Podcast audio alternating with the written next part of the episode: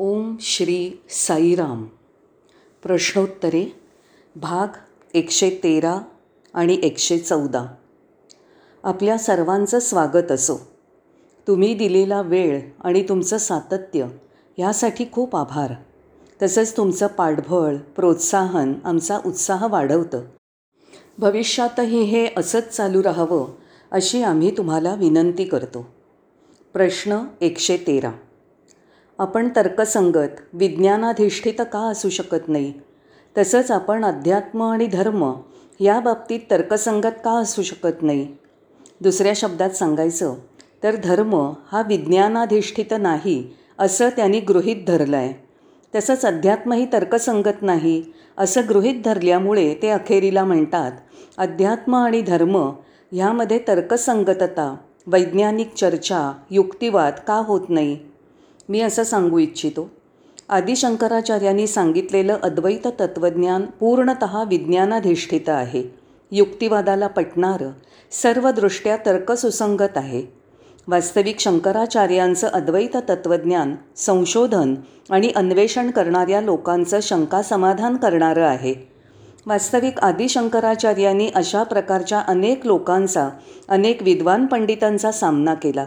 त्यांच्या सर्व शंकांची सर्व प्रश्नांची उत्तरं दिली. या वादविवादांमध्ये ते विजयी झाले. शंकरा विजयम. आदिशंकरांचा विजय. म्हणून धर्मामध्ये आणि अध्यात्मामध्ये विज्ञान तर्कसंगतता आणि युक्तिवाद यांना स्थान नाही असं म्हणून याची सांगता करणं योग्य नाही. त्यांना नक्कीच स्थान आहे. अन्यथा हे शतकानुशतकं चालू राहिलंच नसतं. परंतु माझा मुद्दा असा आहे की प्रत्येक गोष्टीवर प्रश्न उभे करू नयेत शंका व्यक्त करू नयेत साध्या साध्या गोष्टीला तर्काचे परिमाण लावू नयेत.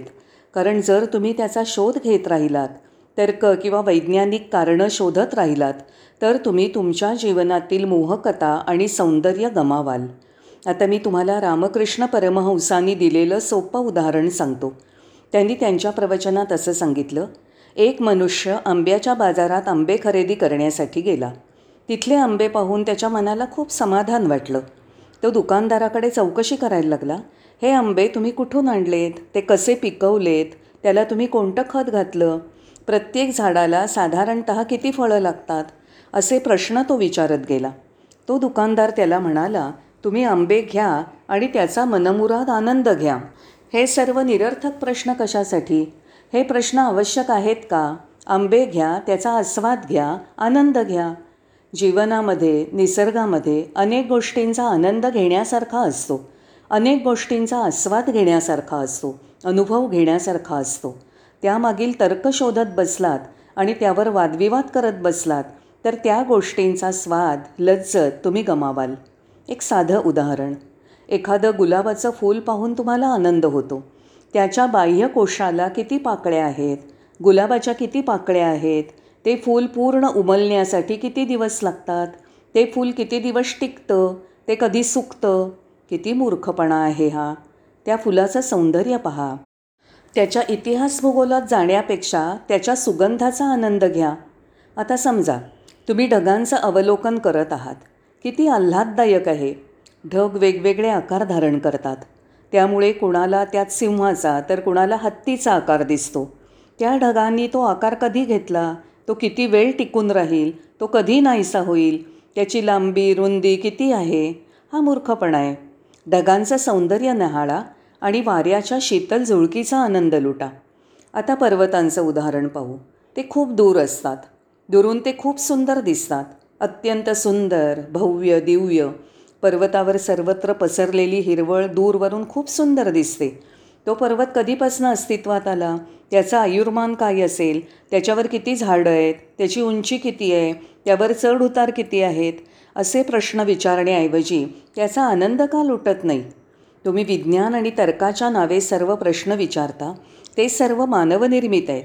या उलट सौंदर्य जाणीव सत्यम शिवम सुंदरम यामध्ये कोणत्याही प्रश्नोत्तरांना वाव नसतो. तुम्ही आनंद घ्यावा प्रशंसा करावी आणि स्वतःला विसरून जावं असं त्यांना वाटतं. मग तुम्ही सत्याचा म्हणजे दिव्यत्वाचा जसा आहे तसा स्वीकार करू शकता. हे समजून घेणं महत्त्वाचं आहे की विज्ञानाच्या नावाखाली आपण निसर्ग सौंदर्याशी अस्तित्वाशी संबंध तोडतो. किती दुर्दैवी आहे हे. संपूर्ण जीवन एक गूढ आहे हेच आपण विसरलो आहोत.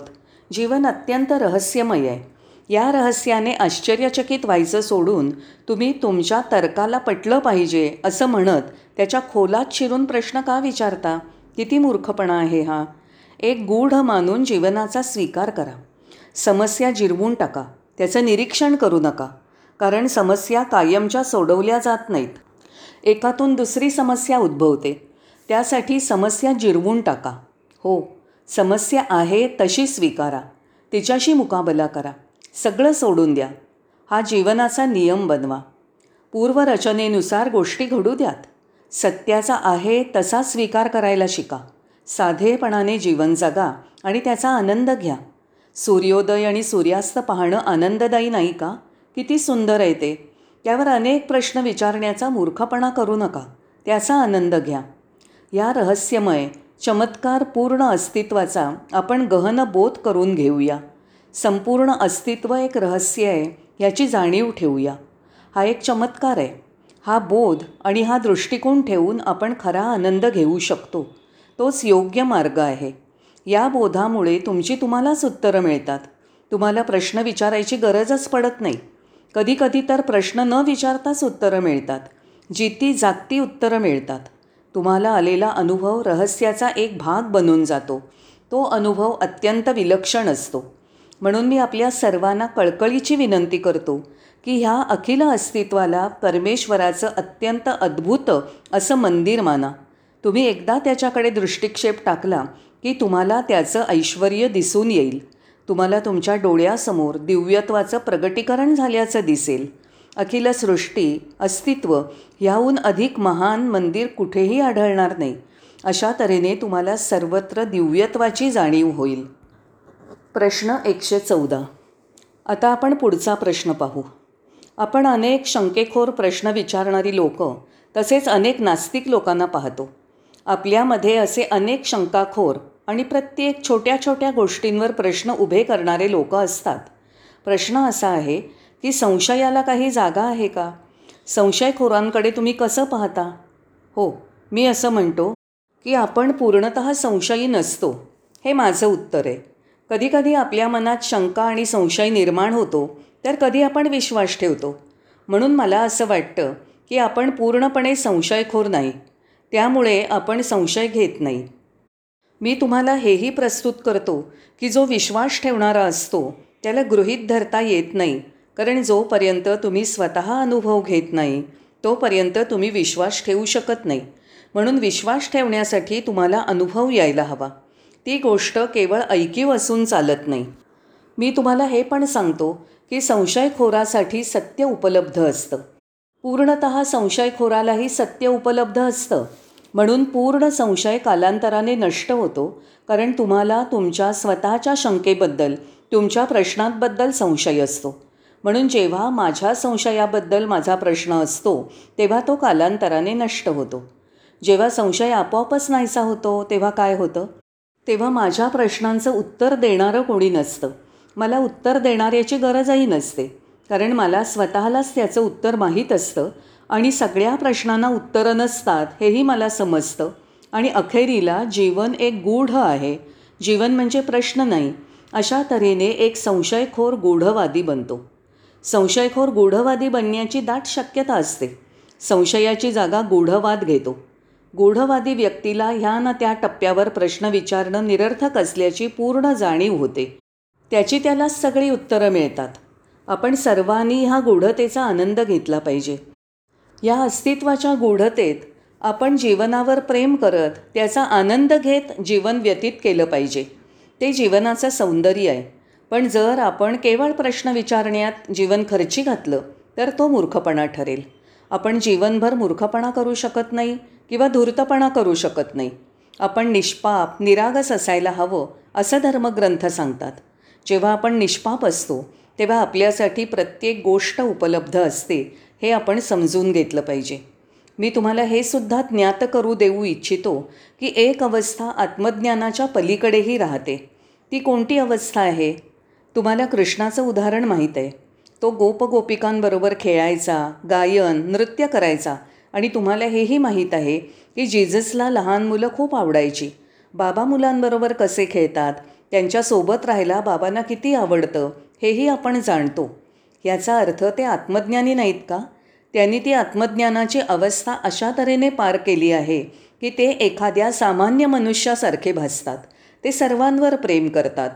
जीवन एक खेळ आहे आणि तो त्यांना खेळायचा आहे याचा त्यांना बोध असतो आणि ते तो खेळ खेळतात.